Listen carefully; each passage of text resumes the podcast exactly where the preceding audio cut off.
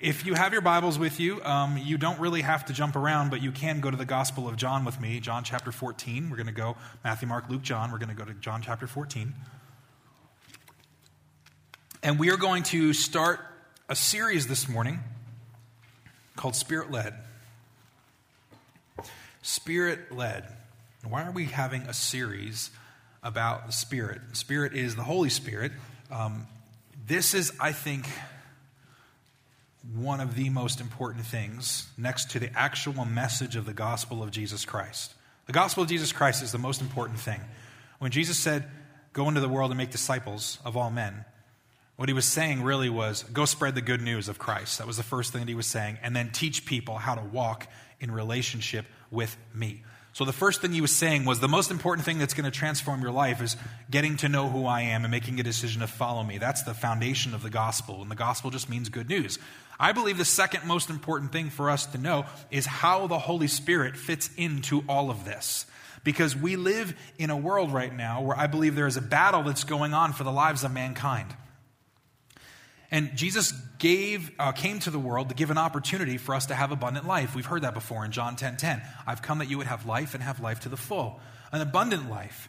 And the church, which are followers of Jesus, are supposed to be living examples of that life. And how we accomplish that is not something we can do in our own strength. It's something that can only happen through the power and the work of the Holy Spirit. So the Holy Spirit is actually the catalyst that allows us to do this. There's a thematic verse we're going to use through this series uh, called Spirit Led, and it comes out of Galatians 5:16, and I want to read that for you. When Paul says to the church in Galatia, he's talking to Christians, he's talking to believers, and he says, "So I say, walk by the Spirit, and you will not gratify the desires of the flesh." Walk by the Spirit, and you will not desire, or you will not gratify the desires of the flesh. Remember, there's this battle that's going on in every one of our lives. And it's a very real battle. If we're being real honest about ourselves internally, what we would say is if you're here this morning and you've made a decision to follow Christ and, and you've chosen to walk with Him and you're a believer, I don't want to assume everyone in this room is, but I want to say if you have, then you are our follower of Christ, you're a believer. There is a war that's being waged against your soul right now. For those that have chosen to follow Christ, you can choose to take steps closer to God or you can choose to take steps for yourself. You can choose to serve God or you can choose to serve yourself. I can choose to walk in obedience to God or I can walk in disobedience to God. That is the battle, the tug of war that we wrestle with every day of our lives. And it's a real battle because we are being made new internally, Paul says. In 2 Corinthians, we're new creation, 2 Corinthians 5:16, and the new part of us wants to come out so that every part of us represents the new. Does that make sense? This is really, really important. It's foundational. We have to know that there's something new in us that was birthed that wants to flourish. That God planted something in us, salvation. We were saved through our faith. The Holy Spirit inhabits us and changes us and He is the one that helps us walk in the ways of God. So this scripture is so foundational because in my daily walk, I'm going to have to choose every day. Paul says in Colossians to clothe ourselves in righteousness. Every day I have to get up and I've got to say, I'm going to walk with God or am I going to walk with me? Am I going to desire to look more like Jesus today or am I going to desire to continue to stay looking like me? Are my words going to look more like Christ, or are they going to, or they sound more like Christ, or are they going to sound more like me? Are my thoughts going to be thoughts that are more like Jesus, or my thoughts going to be thoughts that are more like me? This is what we deal with every day of our lives. Are my priorities going to be priorities that look like Jesus, or are they going to be priorities that look like me? And you can fill in whatever thing you want preferences, priorities, opinions, the way that we love, the depth in which we love, the words that we say, the work that we do, all of it is directly linked to how we walk in the Spirit. Paul says, Walk by the Spirit, and you will not gratify the desires of the flesh. The New Living Translation version says this So I say, let the Holy Spirit guide your lives. Then you won't be doing what your sinful nature craves. This is foundationally the most important thing after knowing Christ that I think we need to know in the church in our own personal lives because this tug of war is a real tug of war. I wonder anyone in this room, is anyone courageous enough to, to raise your hand and go like, I, I feel that in my life. I know this tug of war. Anybody here know the tug of war we're talking about? Okay, good. Hands are up. But some hands were like, well, my hand, head's down, but my hand's up, Pastor Paul. That's okay. Listen, here's the reality of it is, of it. Okay, the reality is, whether your hand was up or your hand was not up, you're a target. It doesn't matter whether you see it or not. It is legitimately what's going on. If you're here this morning and you've never made a decision to follow Christ, can I tell you that the strategy that the enemy uses is to keep your eyes blinded from the truth? Well, that sounds judgmental. It's not judgmental. I promise you, this is why. Because God gave us His Son and His Spirit so that He gives an extended opportunity for you to experience true life. If you have never given your life to Christ, to say, I'm going to become a follower of Christ, the enemy of our hearts, of our souls, tries to keep us blinded to say, never choose that always choose you and don't walk in that way. So that's the first tactic. The second is if you've made that step and you've crossed over, if you say, spiritually speaking, and, and you've become made new and Christ has made you new and the Spirit lives in you, this is the new tactic, the tug of war that we feel every day. Are they going to grow and become more like Jesus or can I keep yanking him this way and tell them that the flesh is more important than the Spirit? That's why 21 days of prayer and fasting is so significant in our church because 21 days in the month of June is, or January, I'm sorry. Maybe that was prophetic. Maybe we're going to do it again in June. 21, look at some of you, like, oh, no way. Maybe 21 days in the month of January is about saying no to our flesh and yes to our spirit. Telling our flesh no, telling our spirit yes. That's so important for you and I to remember today. And what Paul is saying here again is let the Holy Spirit guide your lives. Then you won't be doing what your sinful nature craves. The key to not walking in sinfulness is to let the Spirit lead us.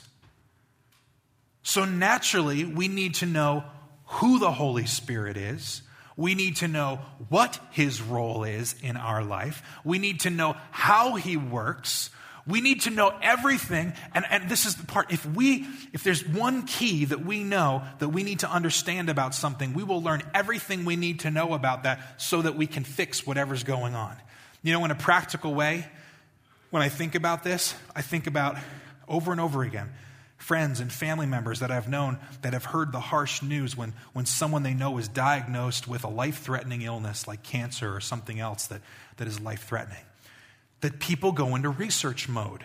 You ever been a person, any, any researchers in this room? Any researchers? Like the internet is your friend, but also your foe? You know what I'm talking about? You know, Terry, put your hand, both hands up there, Terry. Okay, because you got both hands up there, right? We've got researchers in this room, and when, we're no, when we know that someone close to us, or maybe ourselves, are diagnosed with something that could be life threatening, we can go into research mode. Why? Because we want to learn everything we can learn about the situation and about the potential cure. And this is no different. The struggle that we have is real in this world. Do we satisfy ourself or do we walk in relationship with God? Do we allow the sinful nature to overtake us or do we overtake the sinful nature? So when we know that there is a solution and Paul gives it to us, he just hands it to us in 516. He says, "Let the Holy Spirit be your guide." If you let him guide your life, you're not going to satisfy the sinful nature. It means your thoughts won't be your own thoughts. It means the way that you used to think will go away. It means your generosity will look more like Jesus. Your priorities will look more like Jesus. Your church, our church, will look more like Jesus. Our definition of community will look more like Jesus. Look, can I be real direct about this? Our marriages will look more like Jesus. Our parenting will look more like Jesus. Our friendships will look more like Jesus. Why? When we let the Holy Spirit guide us, He shows us the way. This is truth.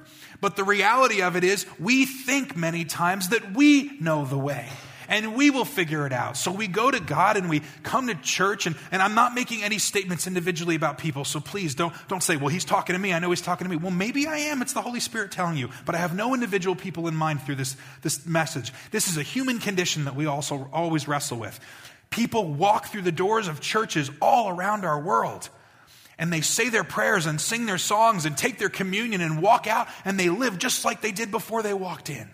And they wonder why their marriages are falling apart. And they wonder why their kids are, are crazy all over the place. And they wonder why no one, you know, they don't love God or their family wants nothing to do or parents, parents don't have a genuine experience. I go back years ago and I think of families that I knew that were connected with our church many, many, many, many years ago when I was, when I still had hair and we before we were a bridge. And i'm going back remembering people that used to walk through the doors of this church and i would look at the family and i would look at the parents and look at the kids and i'd say those kids are going to walk away from the church when they get older because the way the parents lived when they came in and the way they actually lived outside were completely different. And the message they're telling their kids is there's no consistency in this. There's no reality in this. And we can all fall into that category in different measures because we're all imperfect people but what Paul is challenging us to do is to say, your life is supposed to be consistent. My life is supposed to be consistent. And I'm supposed to consistently be looking more like Jesus today than I did yesterday. This is so important for us to understand. If we go back into the Old Testament, we see it is the Holy Spirit that transforms people. It's the Holy Spirit that makes us look different. When Moses was having that powwow with God and God was upset with Israel and in the book of Exodus, and, and God tells Moses, I'm not going with you. They're your people. God's like, Moses is like, what? No, they're your people that you took out of Egypt, out of slavery. And if your presence doesn't go with us, we're not going to look any different than the rest of the world. And can I tell you, this is, grieves my heart when I say this, but so often I look at the bigger church today and I look at so many people that claim Christianity and I go, do we look any different than the world? Our tactics are the same. Our strategies are the same. Our programs are the same. The difference is we put a cross on ourselves and we sing some music. We go home and we give a little bit of money. And I look at it and go, that is not the, the church that Jesus died for.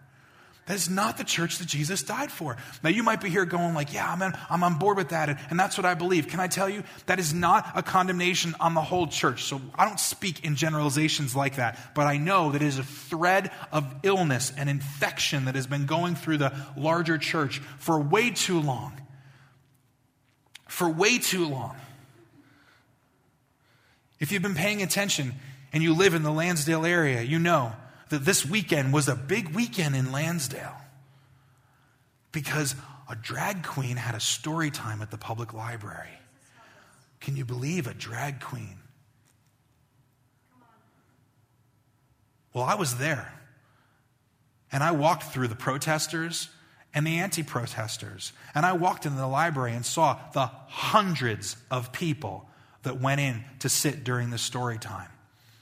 And can I tell you what grieved me the most? Um, this is like, can I get in trouble for this? I was not grieved by the people who wanted to have story time by the drag queen. I was grieved by the people that call themselves Christians that stood at the protesting line screaming at people, telling them that God loved them. Those people were in the wrong. And I'm going to tell you why. Because scripture shows us, he shows us in his word that the people that don't have the Spirit don't know anything. And we condemn people who don't know the word, who don't know the presence of God. And we have people on the other side of that line with their stupid picket signs saying what's right and what's wrong and condemning people. Meanwhile, on the other side of the line, there's a lady there and a couple people there that are talking about a flat earth theory. Flat, I'm like, these people still exist. Flat earth people are there. And you know what the people around them are saying? If you're flat earth, I'm sorry. I, I still love you, but really? And, and we're sitting there and I'm watching these people talk about flat earth. And you know what the people around them are saying? This lady's making more sense than those protesters across the street. That's what they're saying as I'm walking through the crowds. And my heart was grieved. Here's why my heart is grieved because Jesus didn't protest. He never took a picket sign. He never held a sign and walked around and tell everybody what he was against. You know what he did? He protested the spiritually pious people who told everybody they were better than everybody else. He said, You don't even get it. You don't even know who I am. The Son of God is here. God is in the flesh, and you don't even see me. He went after them. But you know what he did for everybody else? He loved them. He loved them. Listen, people misinterpret something. They think, oh, well, if, if, I, if I participate in something, then surely they're going to think that I condone the lifestyle. All I could think of when I was sitting there, I was like, went, Jesus went to Zacchaeus' house. And everybody condemned Zacchaeus. He was a short little nobody who was a traitor and stole money from his own people. And Jesus didn't look at him and go, I pick at Zacchaeus.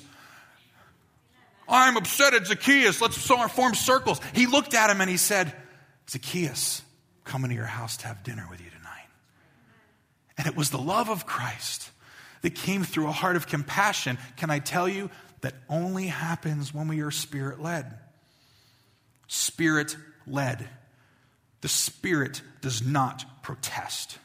I don't care who you are. I don't care how much you know about the Bible. I don't care about that stuff. And I heard people say some horrible things about Christianity yesterday, and I was broken walking through those crowds saying our country's screwed up. Where is the church? Where is the church? Just because you give food to somebody, just because you love somebody, doesn't mean that you condone their behavior. Just because you're there to lock arms with someone else to go, hate is not okay. It doesn't mean we can't have an opinion. Does God want us to live with an attitude of, of sexual perversion? Of course not. Is it God's will and God's plan for us to condone all types of lifestyles and behaviors? Of course not. But when he sat at the well with the woman in Samaria and he looked at her and he asked her for a drink, he didn't say, You slut, look what you've been doing with all these men that aren't even, that your five husbands and the guy, the lady that you're, the men that you're with now isn't even your husband. He spoke truth to her life. He talked to her about living water. He met her where she was, and they moved on. When the woman that was caught in adultery, he'd say, You whore, when everyone wanted to stone her in protest. In protest? You know what I think is interesting about that story? You know the people were that dropped the stones first? The old men. Go back and read it. Everyone that had the stones, you know who dropped the stones first? The old men. You know why? Because when you're older, you're supposed to be wiser. And they realized faster than anybody else, um, we're in trouble here and we need to let this go and we need to back out. And the young guys are ready to just throw it. And then once they see the old guys going, they're like, oh, maybe we don't know as much as we think we do. Jesus met her right where she was. See, being a follower of Christ isn't about just telling everybody what they're doing that's wrong. Oh, our country's going to go to hell. Oh, our country, our president, our leadership. Yeah, I'm grieved over the things we've seen over the last couple of weeks. I'm grieved over the fact that we look at our country and we go, we are celebrating as a nation when a state illuminates the World Trade Center tower because we can murder babies on the day they're supposed to be born. This is wrong. I'm allowed to say it's wrong, but I'm not allowed to condemn people. I'm not allowed to do that. The gospel shows us I'm not supposed to do that. You go, what does this have to do with what you're talking about, Pastor Paul? Because when we are spirit led, God does not motivate us to protest. He doesn't ask us to fight spiritual battles with physical means. He asks us to fight spiritual battles with spiritual means. That doesn't mean that we just sit quietly and close our eyes and just say, Oh God, please do something. He calls us to act, and He calls us to love, and He calls us to mobilize. He calls us to do those things. Why? To be a light in a dark world. This is the truth that we're in, church. So I say, let the Holy Spirit guide your lives, he says. Then you won't be doing what your sinful nature craves. This is what I want to share. Look, when the Holy Spirit leads us, look at this. When the Holy Spirit leaves us, we will look more like Jesus and less like ourselves. If you want to know how do you know if you're being spirit led? How do you know if you're being spirit led? People have all these ideas of what it looks like. And we live in a world right now. I came out of a very traditional Baptist background where the Holy Spirit was on paper. He was a Holy Spirit that lived in us. But all the gifts, the abilities, the wonders, the signs, the miracles, that was all for thousands of years ago. And this is what we're going to do. And listen, those people love Jesus. And they do have the Spirit in them. And I can tell you stories of how the Spirit spoke to them. Still small voice. And then you have people on the other side, the real, real strong Pentecostal people. Oh, Spirit led is about what it looks like on Sundays. It's about your services. It's about having to fall over and be crazy. It's about laughing. It's about all this other stuff. And listen, what I want to say is that neither one of them are really right.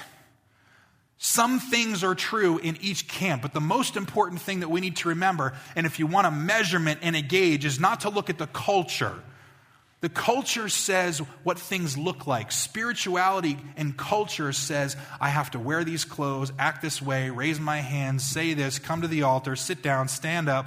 You know, this is culture. True spirituality is that when we, when we are led by the Holy Spirit, we look more like Jesus and less like ourselves. That is so important for you and I to remember because we need to demystify the work of the Holy Spirit in 2019.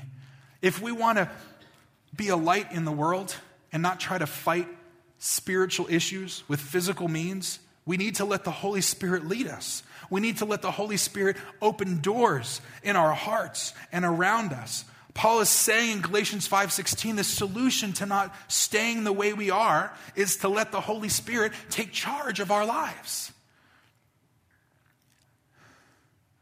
Before we reach the world, we're going to reach our backyards and our communities. And before we reach our communities, we're going to reach the people in our church. And before we reach the people in our church, we're going to reach the people in our homes. And before we can ever reach the people in our homes, God's got to change our own heart.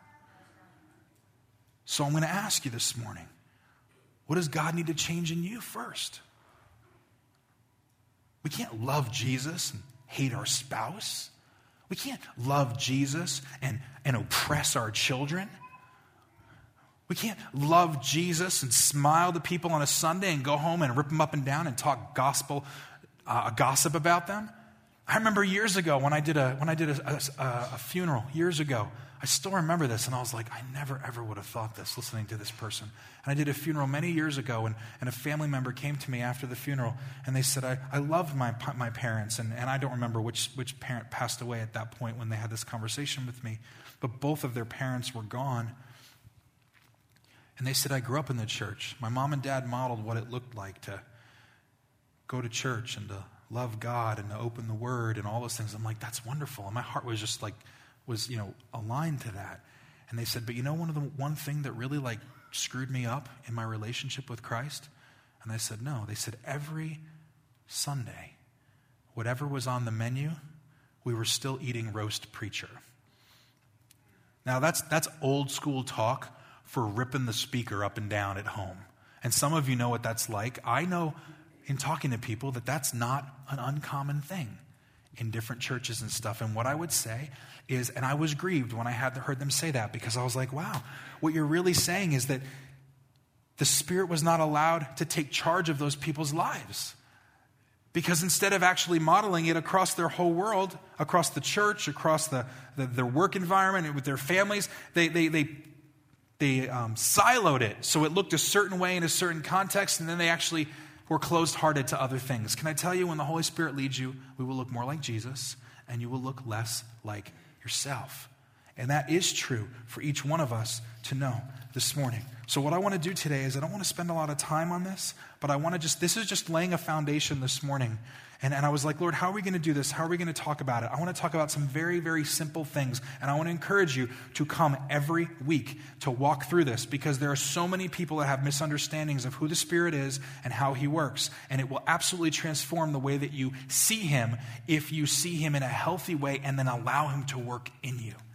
So, we're going to look at two questions this morning briefly. First, who is the Holy Spirit is the first question. And number two, what is his main role? There are many roles, and you're going to hear about that over the course of the next couple of weeks. But who is the Holy Spirit? Who is the Holy Spirit, and what is his main role? First question is this Who is the Holy Spirit? Simply this He is the personal presence of God. Okay? He is not a part of God. He is not God with a new role. That's called modalism, when you have one God and three different roles. He is fully God and he is fully person. We believe in the triune God in this church. We believe doctrinally in the Father and the Son and the Holy Spirit, that the Godhead is one God in three persons. So he is the full presence of God, okay? His function is unique and perfect, just like God's function is unique and perfect. Jesus' function is unique and perfect, but they're not three roles, they're three persons. Now, you might sit there and go, I don't know the difference, I don't get it. Listen, I don't get it either. I've read, I've looked. I'm like, there's so many ways of trying to illustrate this. The reality of it is, God's ways are higher than mine, and I'm never going to totally figure it out. But I'm going to give you a, a, little picture of it, and I'm sure that will give you something to think about. The triune God might look something like this, okay? You've got the Father on the top, the Son on the bottom left, and the Holy Spirit on the bottom right. Three different components. They're all God in the middle, but their roles and their functions are slightly different, but they are three full persons, and they are fully divine. The Father creates the Son implements, and the Holy Spirit administers. Okay, if you say, well, what exactly does that mean? I'm going to show it to you in Ephesians 2:18 when Paul says this. Look, he says, and because of Christ, all of us can come to the Father by the same Spirit. So what is he saying? Because of Christ, Christ was the implementer. He's the one that actually did the work. He created the bridge. We can come to the Father. The Father is the one who had the plan from salvation in the beginning. And how do we do it? Through the administration of the Holy Spirit. God's plan was always that salvation would come and we would be restored with him. He was the one who orchestrated the plan. Jesus was the one who implemented it by hanging on that cross and paying the price for you and I. And he is the one that stands in our place so that as we stand before God, God doesn't look at you and me and see condemnation and sin. He looks at his son and says, He took all that so that you don't have to. But the Holy Spirit, He's the person of God that gives us the strength and the power and the wisdom to walk as God created us to walk. So we know God the Father and we understand Jesus. The Spirit is where we get tripped up sometimes and we wonder why is it hard for us to live a Christian life? Why is it hard for us to say no to the fleshly things? Because the Spirit is the one who administers, He is the one that puts us on the right path. He's the one that shows us the way, who strengthens us. He's the one that gives us wisdom. He's the one that reminds us that death lost the battle on the cross. Without the Spirit, guys, we're wasting our time. We need the Spirit to be able to walk an empowered life, or else we will forever be struggling.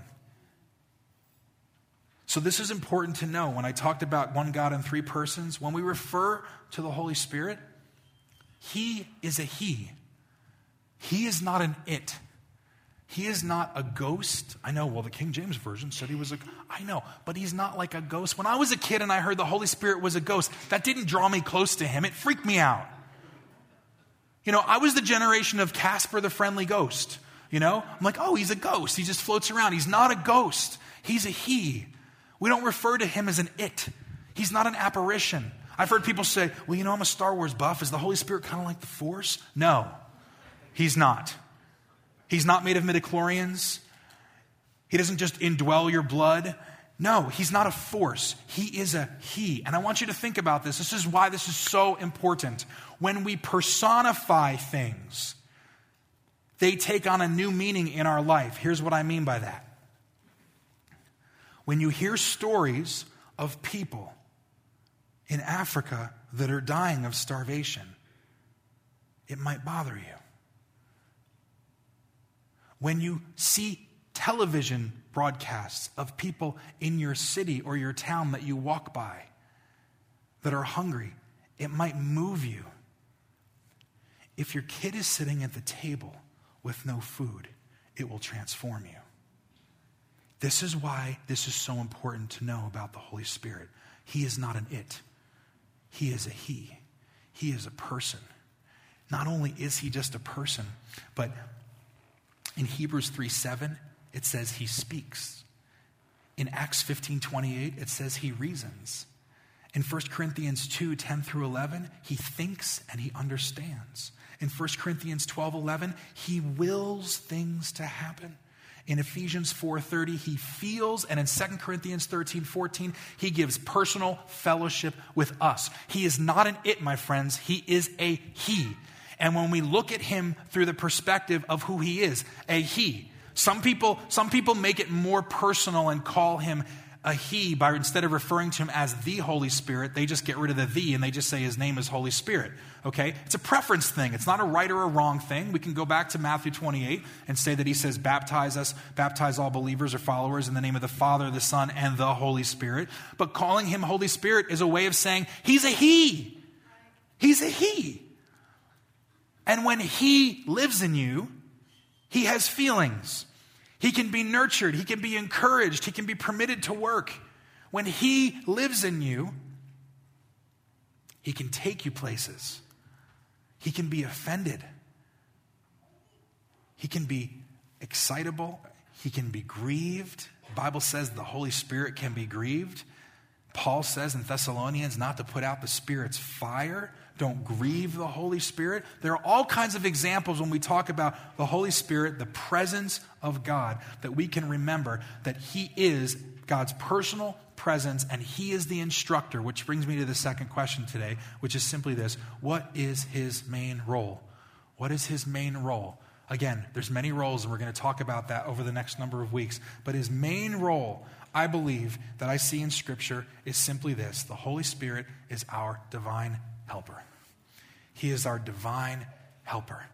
Okay, now I, I need someone just to help me with this. Can I get, can I get a, a volunteer that would be willing to come up here and help me just for a moment? I promise it won't make you embarrassed or anything like that. And come on, Dalen. I know that your hand was going to go up. Come on up here.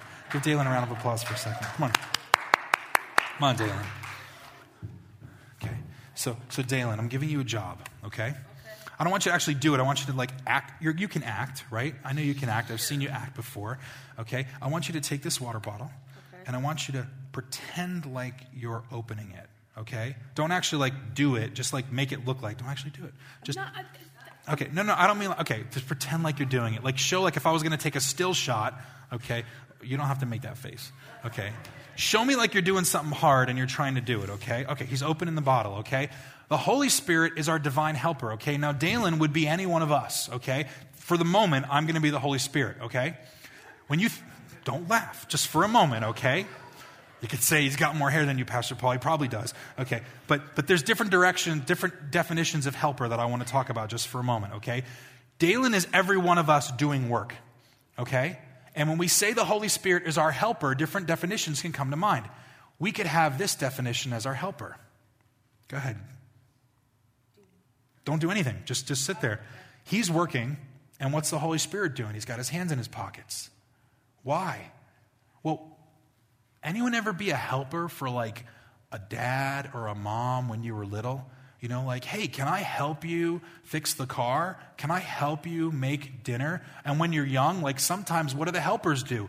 They just watch the worker do it. And then every once in a while, the worker will throw them a bone. Hey, go get this thing for me. And then they go and then they pick it up and then they, they give it to you, right? And you do that, right? That, that's one definition of a helper, right? That's not the divine helper's role. Because if that's the divine helper's role, we're in a lot of trouble. Because we're the ones doing the work, and he's the one sitting back watching us because he's just here if we need him. Okay? Right? There's another definition of help. You can put that on the, on the, the stand there for me. Um, can you just hold your hand out for me just for a second? Good, good. Um, so, you know what? I'm going to make this fun. How much is this? $100, right? right? $100, baby. Don't take it. I'm still the Holy Spirit in this example.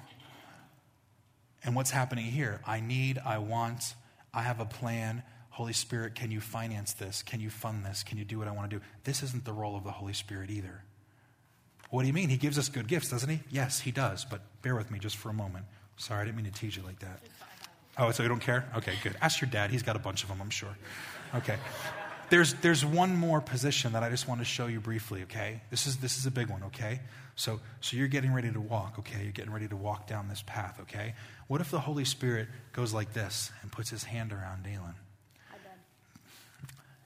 And then I'm pointing. See what I'm doing? Yeah, okay, I'm pointing. And then we, yeah, I know, I'm not asking you to leave, but let's point and just walk slowly together. Let's just say we walk, okay? And we just start walking. Come on down here. Okay. We're going to walk you right back to your seat, okay? I'm going to point you right here. And I'm going to show you right here where you're going to go. And we're going to sit down right back there again. Okay, thank you. Would you thank David and Dalen for his help, please? It's primitive.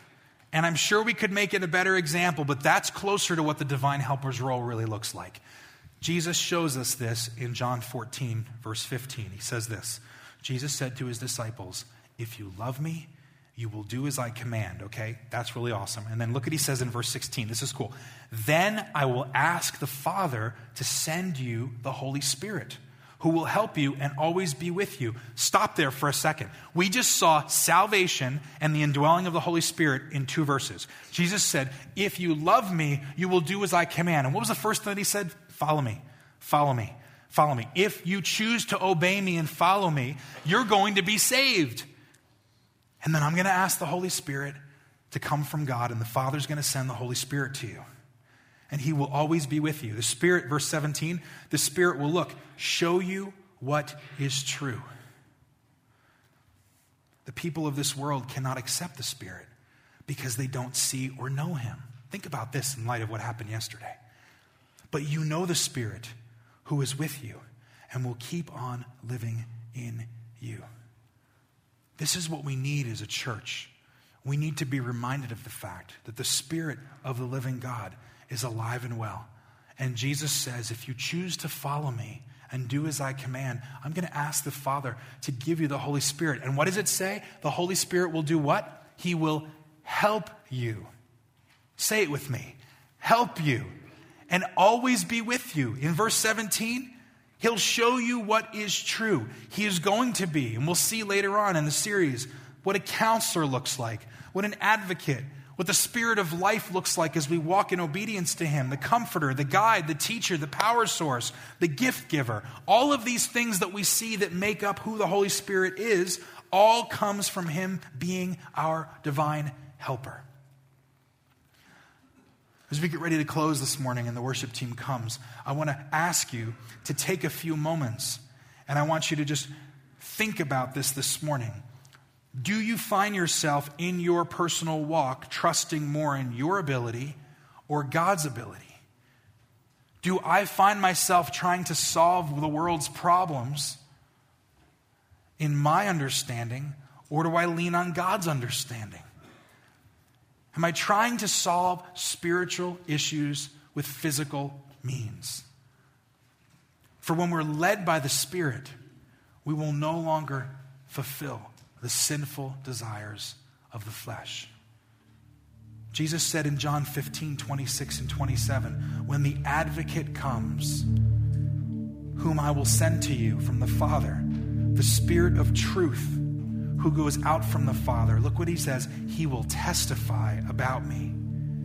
And you also must testify, for you have been with me from the very beginning. If I could boil it all down, what I would say is simply this when we are led by the Spirit, we testify to the world of the love of God. That doesn't mean that we don't speak truth. It doesn't mean that we don't have convictions. You know, the world isn't just a big place where we hug and condone everything that happens. That's not what it means. What he's saying is he will testify in truth. And I want you to just bear with me just for one more moment when we think about everywhere the Apostle Paul went. The Apostle Paul spoke truth to the people that he ministered to. He brought love and grace in the places that he ministered to, but he also brought a demonstration of the Spirit's power. We can say what truth is. We can practice grace and love to the best of our ability. Where's the power? Where's the power? See, I watched some people on the streets yesterday screaming and yelling at people. Took video of one of them. I'm like, I'm becoming one of those people that you see on social media videoing this. And I watched someone point and scream in someone else's face back and forth, and then the guy came over and he had this he had this wonderful shirt on. It was an expletive about our president, and it was it was wonderful. He's screaming and yelling at this person. And then I had a very brief conversation with him, but you know what I thought was really interesting? I wasn't threatened. I wasn't offended. Because I know the heart of God is to love people. You know, there was one sign that was posted about that that person that came to speak the story yesterday the Annie guy, girl guy. And they had a sign that says, God loves Annie. You know what I think was interesting is that that came from the anti protesters. It didn't come from the protesters. It came from the anti protesters. And I looked at that and I said, God loves everybody. I thought to myself, God loves everybody. If we are truly walking in an attitude of being spirit led, then we will testify of the works of God, not just with our lips, not just with our hands, but we will testify with our lives what the love of God really looks like, what the power of God really looks like. And it only comes by inviting the Holy Spirit to take control of our lives. The person of the Holy Spirit. It's my question to you this morning. Do you know him? You may say, Paul, I gave my heart to Jesus many years ago. That's great. But do you walk in the power of the Holy Spirit? Are you spirit led? Well, I gave my heart. That's I'm not asking you that. I'm asking you, is the Spirit the one that's leading your life, or am I asking you, are you the one that's leading your life? I ask myself that question all the time. I wish I could tell you every time I tell you the Spirit's leading my life. But many times I look and I go, oh, that was a Paul moment, not a God moment. What would it be like as believers? What would it be do to our marriages? What would it do to our families? What would it do to our communities if all of us got real and said to ourselves, in every area of our lives, God, show us how to be spirit led? Think about that. Would you stand with me today? And as the worship team closes with this song, I'm going to ask you if God is putting it on your heart for you to respond, then you can come to the front and you can respond. I'm going to ask you just specifically. I don't normally just say, "Hey, this is what I'm asking you guys to do." But if you're here this morning, I'm not asking for the for the prayer people to come up and and uh, and pray for you right now. I'm just saying, if you want to live a spirit-led life, I'm not saying you all know Jesus, but if you don't, or if you do, whatever you're coming from in your background, as the worship team begins to sing, I'm going to ask that any one of you, would you just come forward and just fill the front here as we make a declaration this morning to say, I want to live in the power of the Spirit. I want to be led by the power of the Spirit. I want to be instructed by God so that when people see me, they don't see me, they see Jesus. And if that's who you are, and if that's what you're desiring, listen, you don't need to have all your stuff in order. You might look at yourself and go, My life's a mess right now, but I really want that. Can I tell you? Jesus meets you right where you are. He's not looking for perfection, He's just looking for an open heart. So if you're here this morning as the team begins to sing and you're saying, Yeah, I want to walk and become more spirit led, would you just join me up at the front so that we can worship God together and make that declaration today? I invite you to come as the team begins to sing.